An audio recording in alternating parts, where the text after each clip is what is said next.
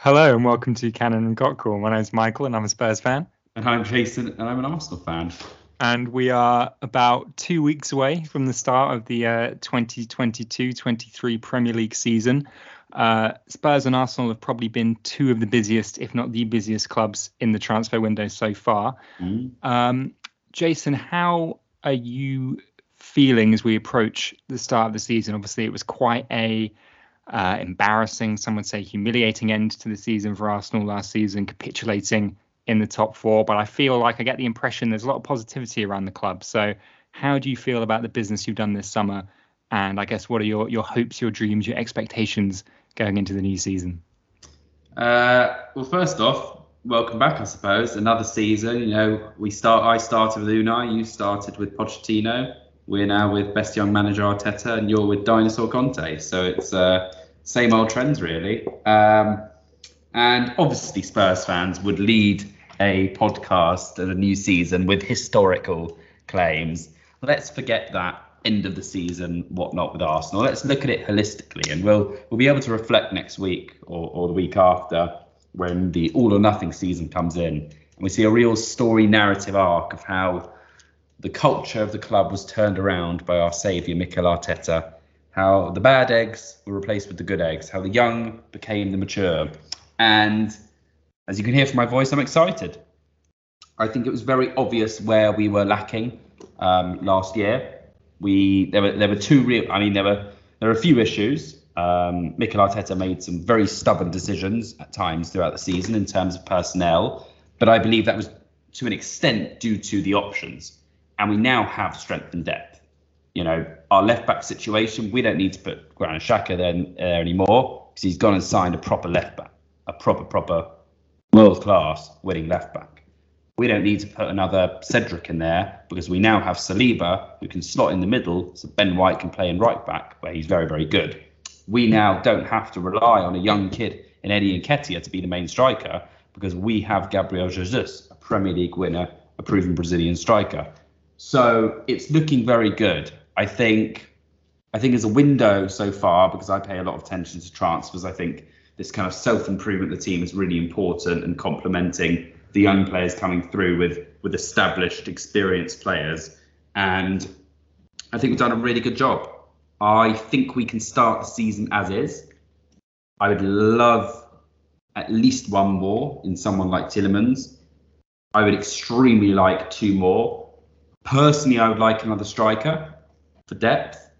Um, because if Gabriel Jesus pulls up with his hamstring and Eddie Nketiah are relying on him and there's, there's no one else really, I mean, you can play a Martinelli up front, for example, or play a false nine, but kind of back at square one.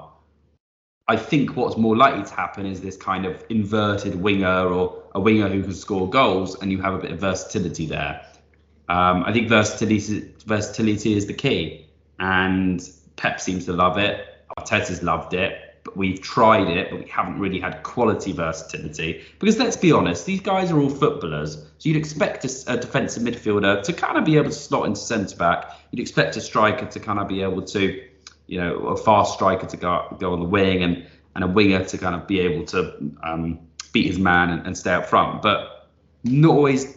They don't always do it to a quality extent. They don't always have that that ability to to do it almost as if it was their their day job as such. So I think I'm really happy to have that that that squad depth and versatility with quality. In terms of hopes for the new season, I'm I'm nervous because I think that Palace game away on a Friday night, you know, second year in a row we've had that kind of um, structure. I think it's just a banana skin, and in a way, I don't obviously I don't want to lose or draw, but it wouldn't surprise me, and I think it could take the pressure off. So I'm already caveating now. Don't be surprised based on our good season pre-season um, for that to happen, and a little bit of a hangover from from the year before. And you know that there'll be something in all or nothing that comes out the day before the season. We say some silly claim, and then it will come back to bite us as a meme the next day. But I'm optimistic. I think I, I still obviously we didn't get top four, and what happened happened. I think that is now the minimum. The minimum aim is to get into the Champions League now. I think, as you're right, you've said it. Arteta has had his time, brought in a lot of players, spent a lot of money, a lot of time on the pitch. There's transitional changes in the Liverpool team, Chelsea, United, um, Spurs to an extent.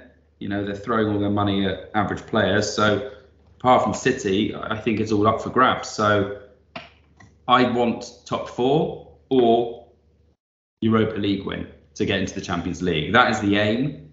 Anything other than that, bar any very specific contextual points. So if I don't know, you lose, but all your centre backs and your strikers by injury, you know that's that's slightly different.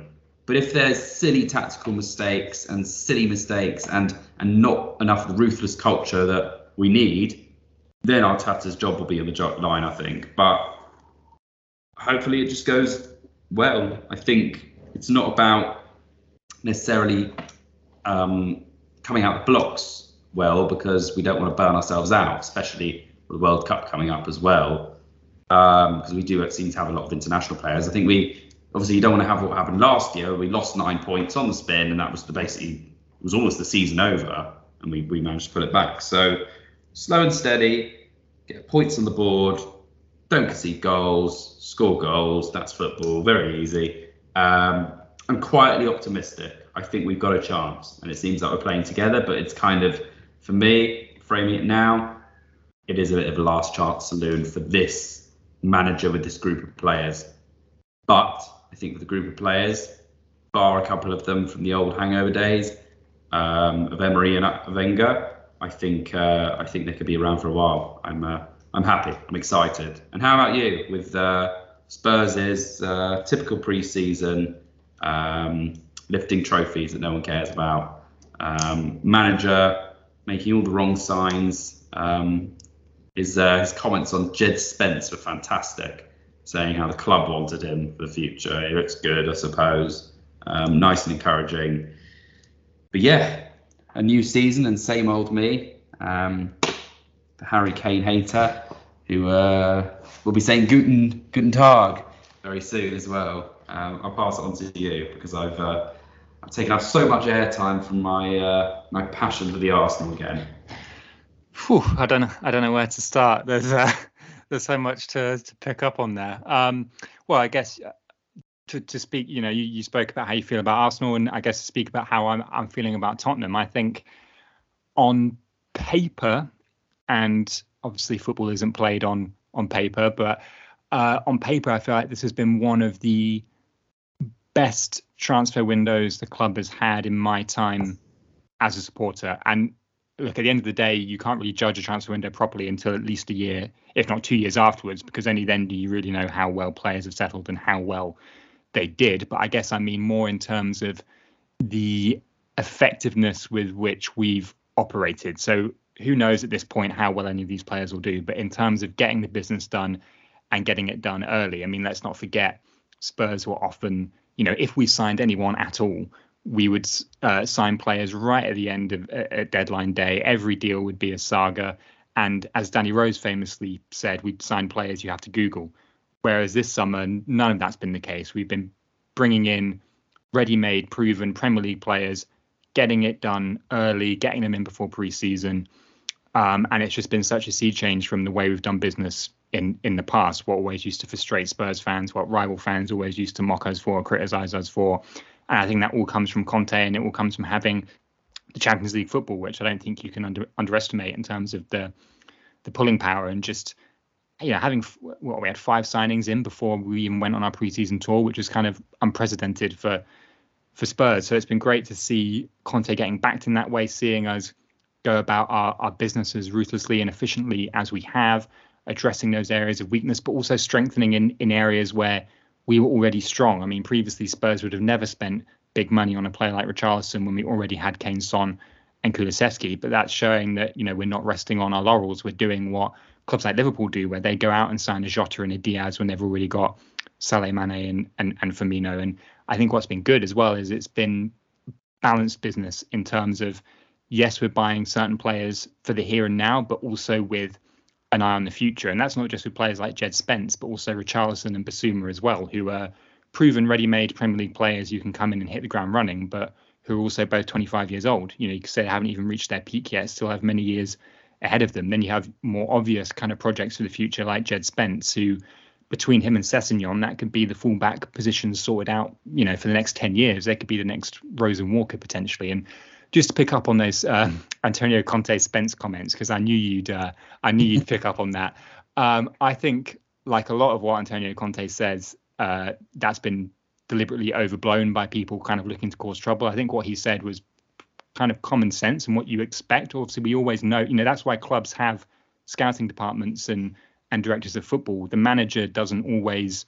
It's you know obviously there's some signings where it's clear okay the manager's asked for this player, and then as happens all the time and as you kind of want and expect to happen, the club will say go to the manager and say we found this player we like look of him.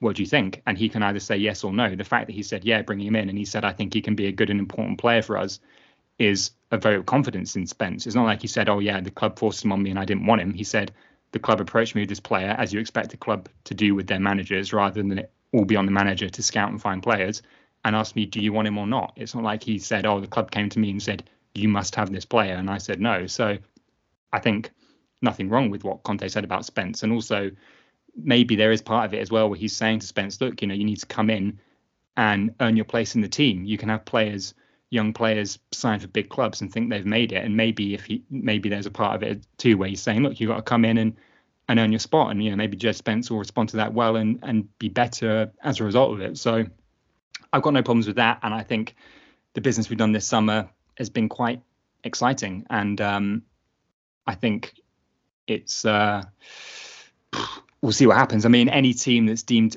to have quote unquote won the transfer window, and I'm not saying necessarily we that we have, but any team that's ever said to have done that often then doesn't end up doing well. So obviously these transfers could all turn out not to have worked. But I think just the fact that we've shown this this ambition and that we've we've changed the way we do things is um, exciting going into the new season.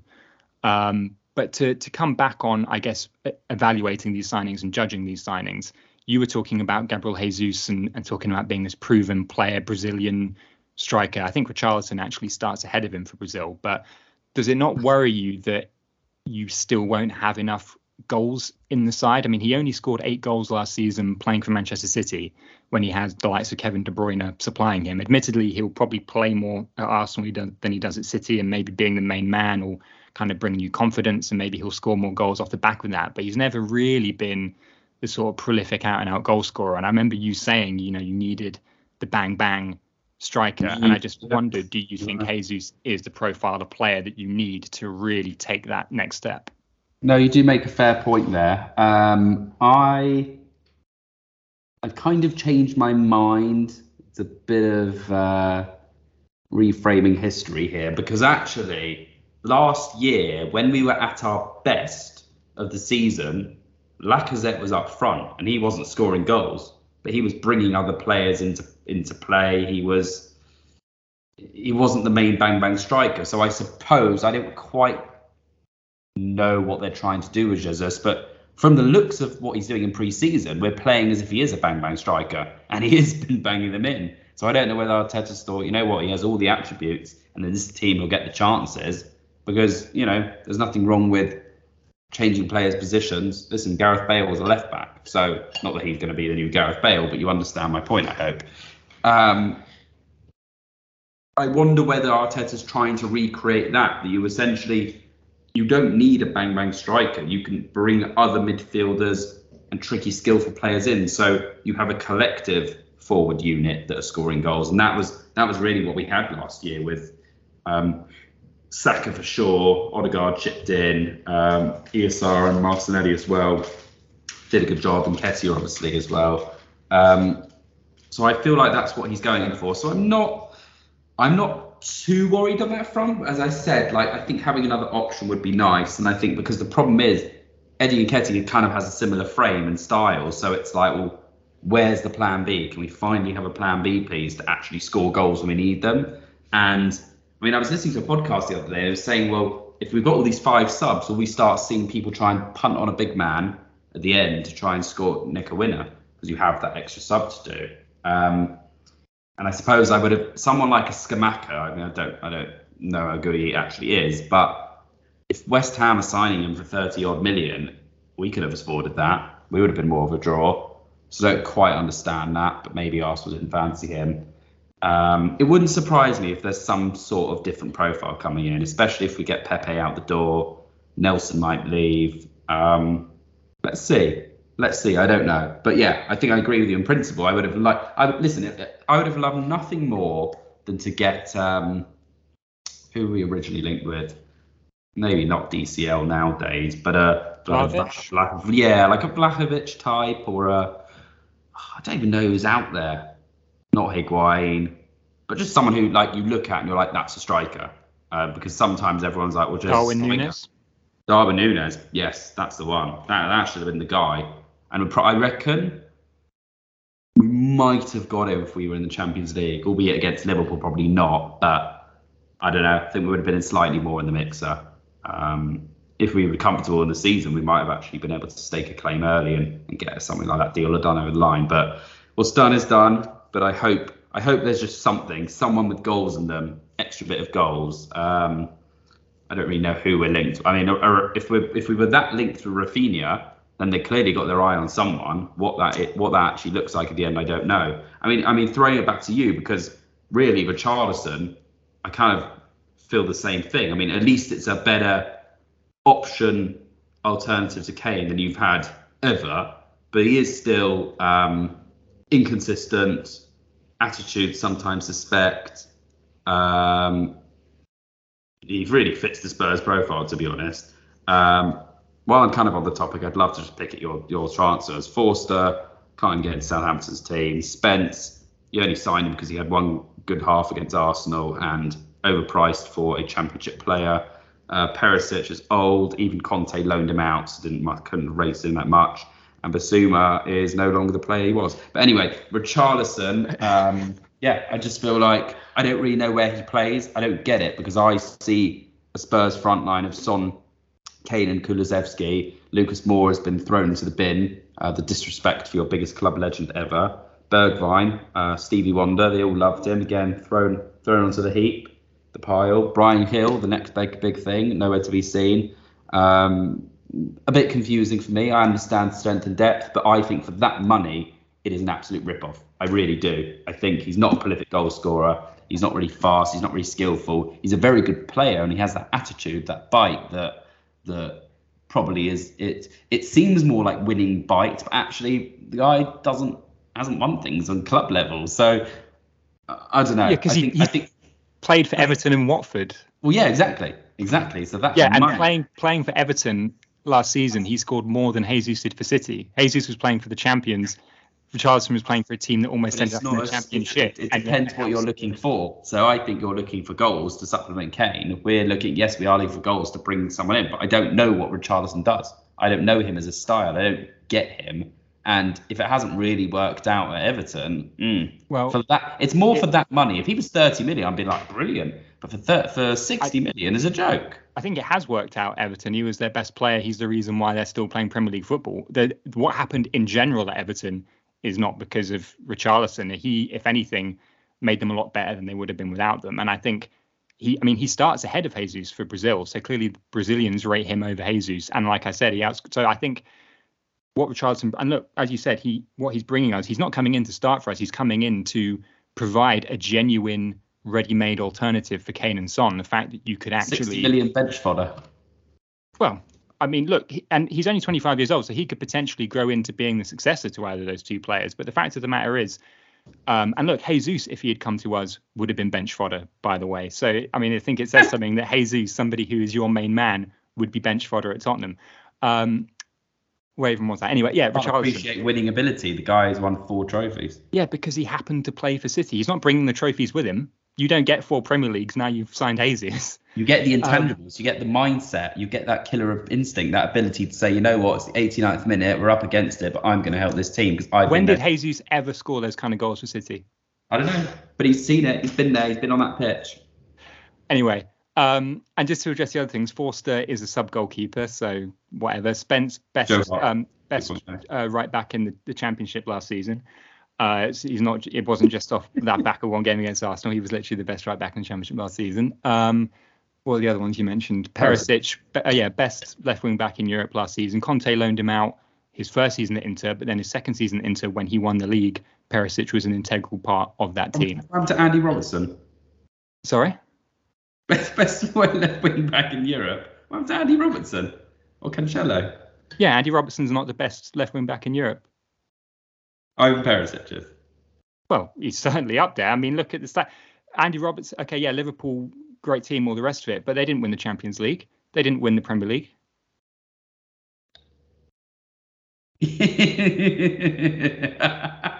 what? Can't deal with it.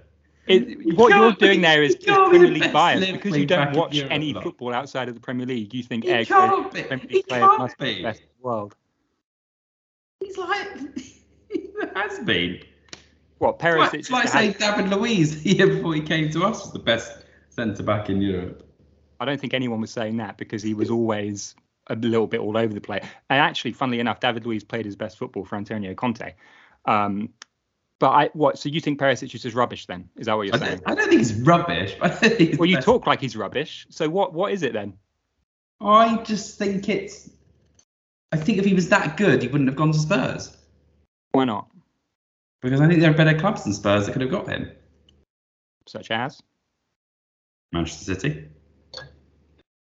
Well, yeah, true. But I mean, they've already they're already well stocked in that position. They didn't Manchester a, United, Yeah, but why would you go to Manchester United? They're not in the Champions League, They're a big club. are they? Club. Not not in Champions League. I tell you why he came to. Tottenham because we're in the Champions League and we're managed by Antonio Conte, who he won a title with just a couple seasons ago. It's hilarious though because come November we're like, oh, we're no longer in Champions League. We dropped down to the Europa League. Oh, we need to get out of here. Well, drop. Well, go, well, just go win the Europa League. We'll beat Arsenal probably in the quarter final. You'll bottle it again, just like you bottled top four. But allergies to trophies, you know, it's uh, another season gone by. I mean, anyway, I, this has been completely I- derailed. I, Um, we think that Spurs fans be happy. Perisic, okay, League maybe, Cup maybe. I was being a bit hyperbolic when I said the best left wing back in Europe, but he's definitely one of the best left wing backs in Europe. I could probably, I could probably agree with that. I don't think he's a million miles away from being the best, and I think you know to completely uh, just write him off because he's old, I think is just ridiculous. He's not quite Alex Zinchenko, but he, he, he seems to be a good player. I mean, I, I, I, better than Basu- Zinchenko. Bissouma as well. Mm, has he has he been that good recently? I think Brian. Okay, let, let's get one thing clear. Arsenal were desperate to sign Bissouma, and if you had signed Bissouma, you'd be absolutely raving about it. And I think, to be honest, if we're both being honest, this is the main thing with transfers in the summer. If we had signed all the players Arsenal had signed, and you had signed all the players we'd signed, you'd be going on about what a great window you'd had and what a terrible window we'd had, and vice versa. I, to be honest, I don't think there's much between. Like, for instance, when we're talking about Jesus and Richarlison, is there really much between them? Is there really Yeah. much between? yeah, a- four, four Premier League titles. Yes, because hey, this is what's so stupid about all this trophy nonsense. Because if Richarlison had been playing for City, he would have had four Premier League titles as well. Doesn't change anything about. But he wasn't because he wasn't good enough to play for City. So you're saying what? So uh, you could make the same argument about anyone. Oh, uh, Harry Kane wasn't good enough to play. City wanted Harry Kane, and he didn't go there. But you're saying ergo Harry Kane's a, that Jesus is a better striker than Harry Kane because Jesus happened to win four Premier League titles because he was at City and Harry Kane wasn't. Mm, you see how silly it is when you you break it down It's to slight- but it's slightly different because he's a better player. in team terms of game, it's not tennis. Mm. In terms of how prolific they are, though, Richarlison and Jesus were probably about the same. But Richarlison starting, uh, Jesus starting for the biggest club in the world. He wasn't there, was he? He was the backup striker for a team that had no strikers at the time. He wasn't the backup striker. We didn't. They, last season, half the games everybody said about City, they always used the, the phrase "without a recognised striker" when talking about City last season. Everyone did. They said, "Oh, they've done." Even Kevin De Bruyne, I think, said it once, which says how they rated him. He said something about, "Oh, to do this without a striker." Everyone talks about striker doesn't mean he doesn't do a striker's job. Cesc Fabregas played false nine, which is a striker once. Okay, but you need him to do. You need. I don't. I don't. Anyway, I don't even know where we are. I'm, my brain is uh, all over the place. Um, yeah, but he clearly doesn't do a striker's job, does he? Because he doesn't score goals. But the game has changed. It's not all How? about, you know, like a striker. What is that? Why City have signed Haaland like- and Liverpool have signed Nunez? Yeah, but as in, you can have different approaches to the same job as well. Yeah, but a striker's job is to score goals at the end of the day, and Jesus doesn't do it. It's it's to to to uh, uh, not necessarily score the goals, to, to make goals happen. That's a midfielder's job. No, that, the the midfielder's job is to is the bridge between the defence and the forward line. Then you could start. So it striker's job to is what- to make goals rather than score goals. It's it's to get goals in the net. How they do that, I don't care. As long as the goals are going in. Yeah, but whether it's a striker by head, off his definition scores goals. What are you talking about is, is a creative attacking midfield player? This is getting very niche now because then you have different types of creative attacking players. you might be able to argue that you could put a creative attacking player in the very front of the pitch. Does that make him a striker? Well, I don't know. It depends if they score goals or not. Jesus doesn't score goals, so I mean, he does score. He's gonna, he has scored goals. he He's only four- scored three more than four Nketiah. He scored four in one game, like a few games before the Yeah, and that was 50% of his goals last season. doesn't matter. Goals are goals. the guy's uh, won the Premier League titles. You can't dispute that. Compared to Yeah, but so what? Because he played for City. If you, Yes, it doesn't make him, it doesn't change him as a player. it does. He's a better player for it. Well, it makes yeah, him a great player because he was part of the team that did that. The sum of its parts. It's lovely. Look, I mean, again, I'm not saying Jesus is a bad player. Of course, of course, he's a good player. You don't get to play for where I think the City point is valid is, of course, you don't get to be a part of that team and play for Pep if you've not got something about you. But it's a question of whether what he's got is useful for you, because what you need is goals. And it's all very well him playing in that way when there's all that talent around him at City, but he won't be in as good a team at Arsenal. So is that not then a concern that if he's not being prolific at City, then what's he going to be like at Arsenal? Mm. But he might get more chances because probably some of the City players who are that good are probably a little bit more selfish as well. That's probably that's fair point. Yeah. But let's be honest, Eddie Nketiah is the best striker in the world, so we, don't, we might not even need to rely on Jesus. Well, that's true. Always bulked up this summer. He was the best young striker in uh, in England uh, at the end of last season. Statistically as well, under 23s, no one scored more goals. So, um, although I've just got, got to contradict my thing about strikes and goals there. So, Eddie, go back to, go back to bed, Eddie. Um, it was interesting. You mentioned the Crystal Palace game, and I guess looking at the sort of opening fixtures, um, how do you feel about Arsenal's of fixtures? Because using the uh, the trusty FPL um, fixture difficulty uh, ticker, all of Arsenal's kind of opening fixtures, kind of most of them are in green, Mm. um, which means kind of easy on paper. Obviously, we know it doesn't work out that way. But how do you kind of feel, I guess, about that that opening run? Because I I feel that you should be picking up a lot of points at the start of the season. It wouldn't surprise me if come kind of September, October, even if Arsenal are ahead of Spurs looking at, at that run of games you've got. Do you think if, if you are going to finish top, I know you said about kind of slow and steady, but do you think if you are going to finish top four this season, you kind of need to get off to a, a good start? I mean, you certainly can't afford to get off to as bad a start as you did last season.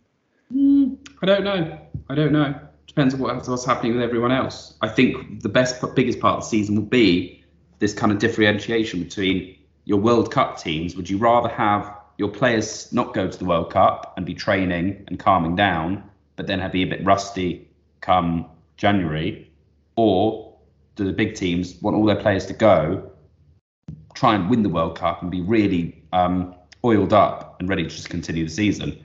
And that'll be interesting to see whether if everyone burns out and the big teams who go to the World Cup, all the small teams might have a chance of nicking points off. So it might not necessarily be based on those early games. But yeah, of course you want to hit the ground running. And I mean that Friday, that is just such we, we've just seen it. That's such a slippery slope game with Palace with the Vieira factor and and you know they don't seem to have been decimated. I don't think they've signed that well. And then Leicester should they look they just sound awful. I mean hopefully they're finished and Bournemouth away again hard tricky. Fulham at home should be fine. Villa at home it should be fine on paper, but the league isn't uh, contested on paper. I think there's a really easy fixture on Saturday, 1st of October, um, home to Tottenham Hotspurs. That'll be fine.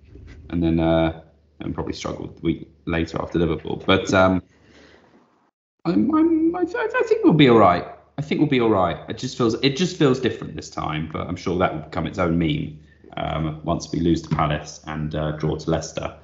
But I, I haven't really looked at Spurs fixtures. I just know there are a couple of big teams in there, and uh, I'm sure they'll win those and then lose against the small teams. And uh, Conte will moan that he hasn't had enough money from signings.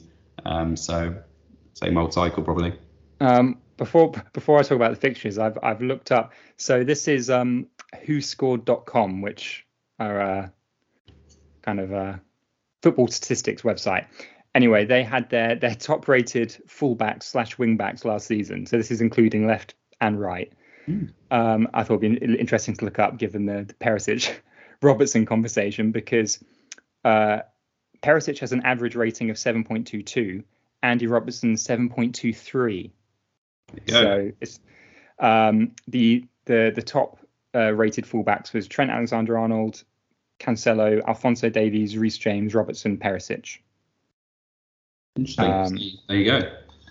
So he's definitely up there. He's up there. He's not best. Also, no, he's a I very. should have said A rather than V, but the point still I mean, stands. He was the, the best I mean, in Serie A. I'm pretty sure if you were doing the ratings, you would have put it as 9.9 every week. And the point one was just to not live bias.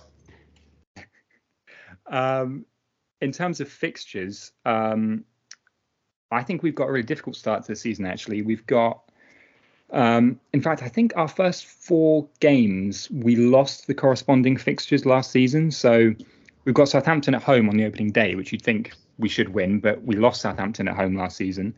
Uh, then we're away at Chelsea, which we always lose.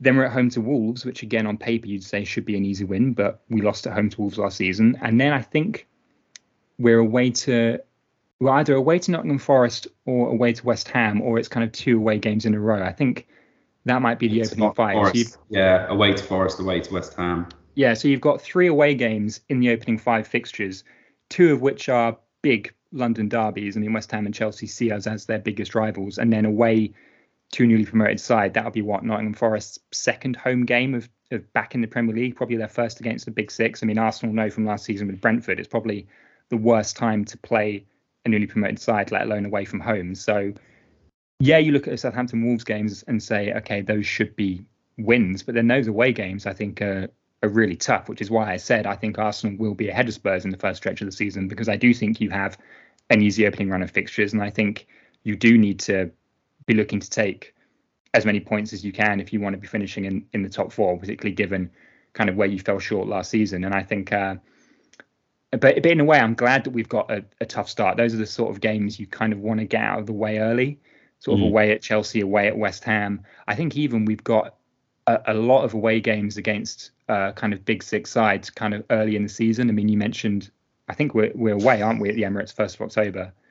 You are. Um, so it's, it's a hard start to the season, but I feel like we might be better off for that, particularly as you said, with the World Cup element to it and how that might affect players if the second half of the season we've kind of already got away trips to the likes of Chelsea, West Ham, and Arsenal out of the way, um, that could potentially benefit us going down the line. But it might mean at the start of the season we're kind of playing catch up. But maybe who knows? That's a better position to be in. But I feel like it's a very tough start, and it wouldn't surprise me if um, if we uh, have a, maybe even a few defeats there. But on the flip side, if we win some of those games, and if you beat Chelsea away in the second game, and the way Chelsea are looking at the moment, kind of not necessarily sure which sort of Chelsea are going to turn up this season, then it, it could go the other way. That gives you huge kind of confidence and belief if you feel like, well, we've had, you know, we've got these results from these difficult games. But um, I think, I don't know, it's hard to really read too much into preseason. I remember the best preseason Spurs ever had was under Juande Ramos when I think we beat Roma 5 1 in our last preseason game. Everything was looking rosy, and then we had the two points from eight games start. So, uh, we think Chelsea might be in crisis now, but they could turn it around come the opening day. And, and Spurs and Arsenal, who I feel like both feel positive about their business and have had good preseason results. Mm. We could, but you know, you could lose to Palace, we could lose Southampton at home, and then all of a sudden things looking very different. So I think um, it's always hard to predict these things, but I definitely think you have a, a kinder run of opening fixtures than we do. Yeah, I think you hit the nail on the head there. That's what I was thinking about. We can't, we kind of have a very clear perspective of our own teams, and we kind of have our own views on our rival teams, but there are other clubs around us that we don't really know what's going on, what the tone is, and what the the nuanced nuanced context is. And you know, clubs like Liverpool and Chelsea and United, they might be feeling very confident. A lot of United friends I know feel really confident that they've kind of recaptured the form of Martial and Rashford, and uh, it'll be hilarious when it doesn't go well. But um, you never know. And also clubs like a West Ham, they build upon it every year So it'll be interesting to see um, what happens. I actually had, I thought it'd be quite fun to, uh, while we're on the topics of, of predictions, whether we could uh, put our flags in the sand and uh, and, and share with each other on a, on a on a macro level who we think our, our top four will be, including title winners, and who you think might get relegated from the league. And then from your club, who you think will be your star of the season, who will be your young player or kind of one to watch or breakthrough player to watch, and who might be or what might be the biggest risk for your season. Okay. Um, let's uh, let's start with the big ones. Titles, top four. Who do you think's in there? It's hard to look beyond Man City for the title. Um, Haaland joining, it kind of feels like.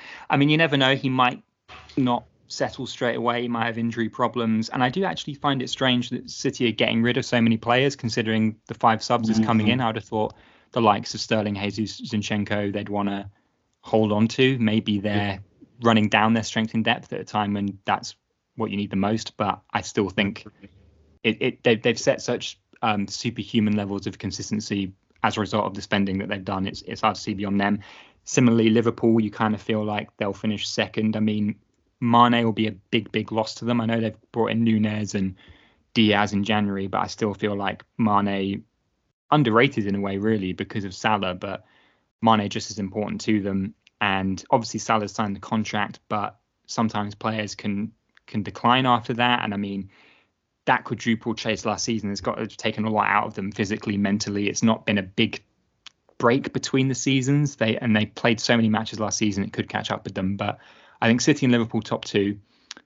Then I'm going to say uh, I'm going to be I'm going to say Tottenham third uh, we have been the we were the third best third best team in the league from Conte's arrival, uh, which is just a fact. Very, very niche. Um, and we've strengthened the squad, and we've had a, the way I see it. If we finished fourth last season when we had Nuno for the first three months, uh, you'd hope and expect us to improve and, and hopefully go at least one better. And then I'm going to shock you, Jason, by saying wow. Arsenal fourth. Not because um, of any admiration or appreciation for anything you've done, but mainly because I have my doubts about United and Chelsea. And I feel like it'd be easy for us to fall into the trap of thinking it's an either or, either Spurs or Arsenal finish in the top four because it came down to us for fourth last season. But what if this is a season where we both finish in the top four? Even though I've kind of questioned your business, particularly Jesus, Arsenal have clearly strengthened this summer. Chelsea, there's question marks, lost a lot of important players. United, the way the Ronaldo saga is still up in the air. If he ends up staying, that could derail them. Ten Hag never managed outside of Holland. So I'm going to be generous and say fourth for Arsenal, even though I think you have a lot of work to do because I think fifth flattered you massively last season. I think you were much further away from from Champions League than it seemed like. Um, but I feel like you might be saved by United and Chelsea uh, being in kind of sort of states of, of transition. So that's what I'm going to go for for title and top four. Interesting. I mean, you're very kind because I'm not going to be as kind. I I had City and Liverpool in the same order as you. I actually still think Chelsea are going to have enough quality and their manager's good enough um, to get them in third. Uh, get them in fourth, I reckon, ahead of Arsenal maybe.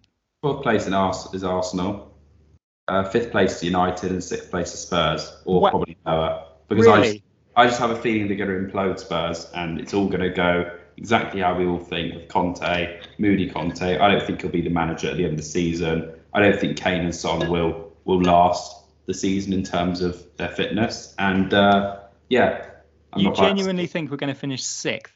Not necessarily. I, I don't think we'll finish inside the top four. Okay, I'm else. going to revise my predictions. I'm going to put Chelsea fourth. United fifth and Arsenal sixth. Fine, that's fine with me. You were kind though. I appreciate the kindness. I was trying to create unity in Cannon and Cockerel, but no more. Oh no, that's not fun. That's not fun. We'll do that in March when uh, when St St Totteringham's days uh, is, is, is solidified. Um, in terms of relegation, I mean it's yes, it's anyone's guess. Do you have any any strong feelings? Everton, Brentford, Bournemouth. Wow. I forgot about Brentford. Everton, just, Brentford, Bournemouth. Wow. I feel like Everton are they've lost their best player in Richarlison, and they've they've only brought in who did they bring in? Was it Tarkowski on a on a free?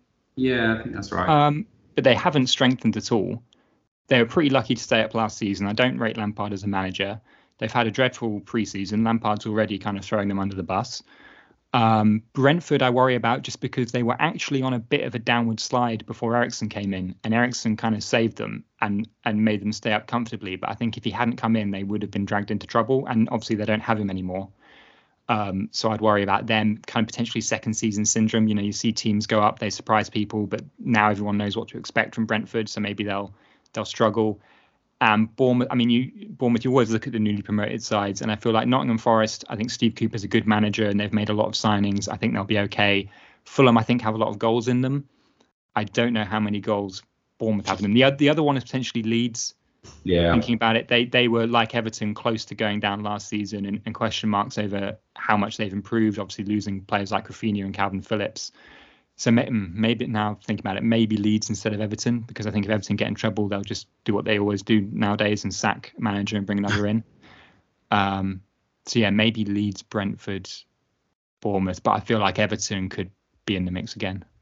Yeah, it's, it's interesting because I was looking at the table, and whilst we've always said the Premier League's getting stronger, I, I kind of think there's um, a space opening again, almost like a two-tiered Premier League, because I had originally Bournemouth, Leeds, and Forest down, but then I forgot about Brentford, and I think they really could be in trouble. Um, Everton as well, as you say. I think Leicester, Southampton, and Brighton could be in, in, in trouble as well. Wow. I just think Leicester have not. They're just losing. I think they're just going to lose all their players and not building anything, and they've kind of they're kind of going into the abyss. I mean, they've got a good manager. I just feel like I don't know where they're going. Schmeichel's older. The centre, the defence was rubbish last year. Maddison's probably going to Spurs. I don't know. Vardy's finished, but they're not really replacing him still. Southampton have nothing, and Brighton, again, you know what? I mean, it's Graham Potter factor, but where are they going? They could just be in the risk. In the in the it could be a risk. So that's I've written basically eight teams there that could get relegated, and I haven't even touched on Fulham. So I don't know. I don't know what you think because I think you've got that top six who are miles better than everyone else collectively.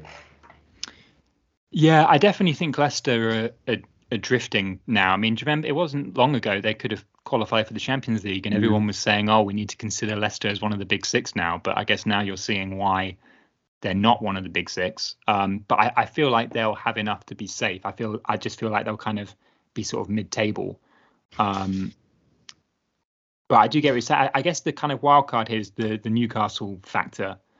Um, they pulled themselves out of relegation trouble and and were kind of the, the, way they finished the season. I mean, it's it's interesting. They haven't had the summer perhaps that people would have expected of Newcastle when the ownership happened, but in a way that kind of worries me more because it seems like they're being quite sensible and they're not just getting seduced by kind of big money signings and they're not mm. sort of rushing things, but they could be knocking on the door of the top six if they keep up their form from last season.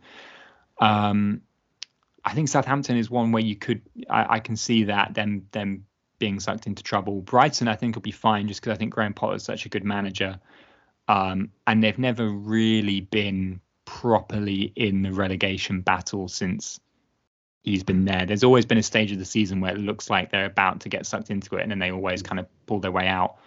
Um, I don't know. I mean, and then there's clubs like Aston Villa, kind of where you know mm-hmm. where are they going now with Gerrard in? Are they going to push for the top six the way they want to? Are they? They'll probably just be round mid-table, I expect.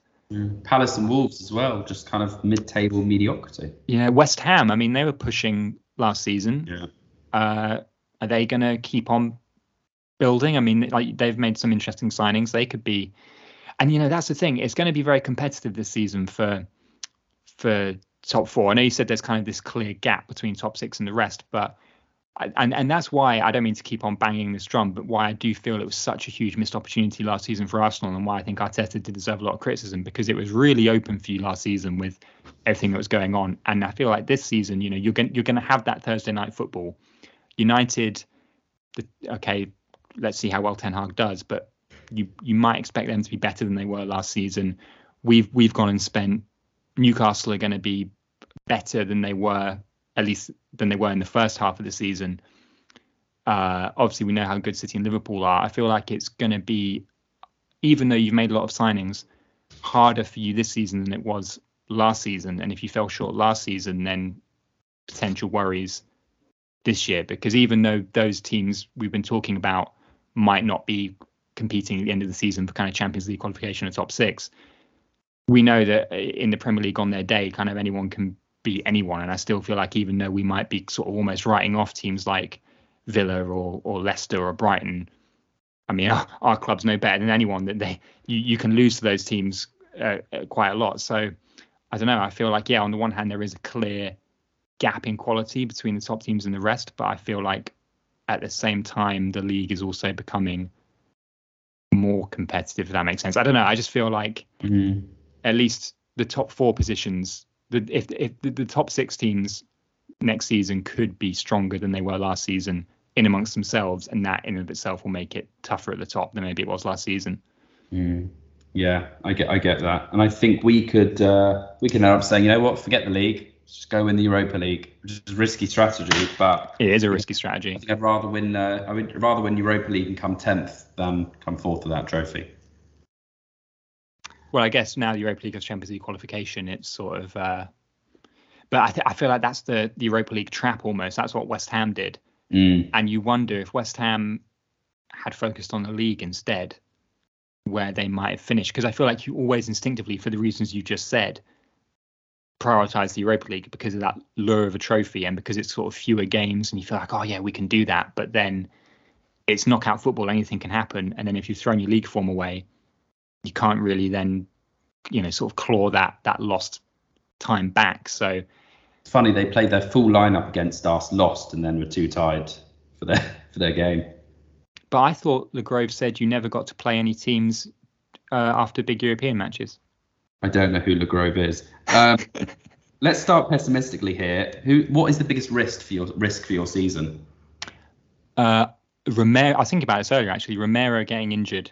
Now he hmm. did miss a lot of games last season actually, and we ended up being okay. But I do still worry that in defence we're a couple of injuries away from having a bit of trouble in that position. We brought in Lenglet on loan, um, and that's like, really it for the centre back positions. And I just feel like if Dier or Romero are out injured, I'd I'd worry about the the strength and depth there. So that's where I'm I'm still a little bit worried, and what I think could be could be an issue.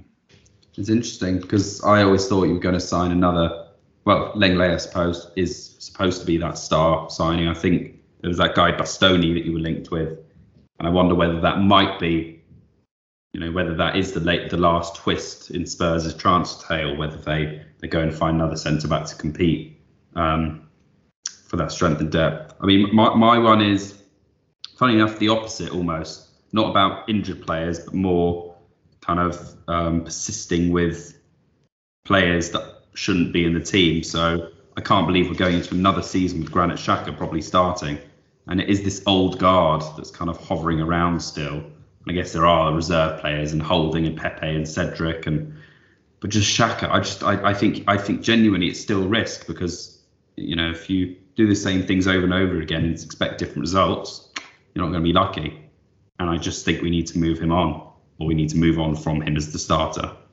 Um, but on to more positive things.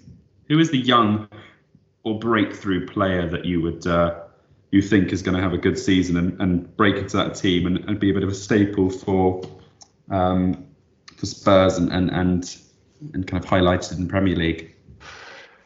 I guess the obvious answer would be someone like Jed Spence, mm. but I guess looking at players who are sort of already were already here before this summer, I feel like this could be a big season for either Skip or Sessegnon. Obviously, we were talking a lot about Perisic earlier, as we know, the mm. best left wing back in in Europe. Um, but I feel like Sessegnon, he improved a lot under Conte last season. And I feel like if he can learn from Perisic and add uh, kind of a bit more ruthlessness to his game when he's in those attacking positions, then he could really sort of break through um, and make that that left wing back position his own, despite, but maybe also in part because of uh, the presence of Perisic. And with Skip, I feel like Skip was actually on track to have to have had a real breakout season last season, but it got disrupted by injury.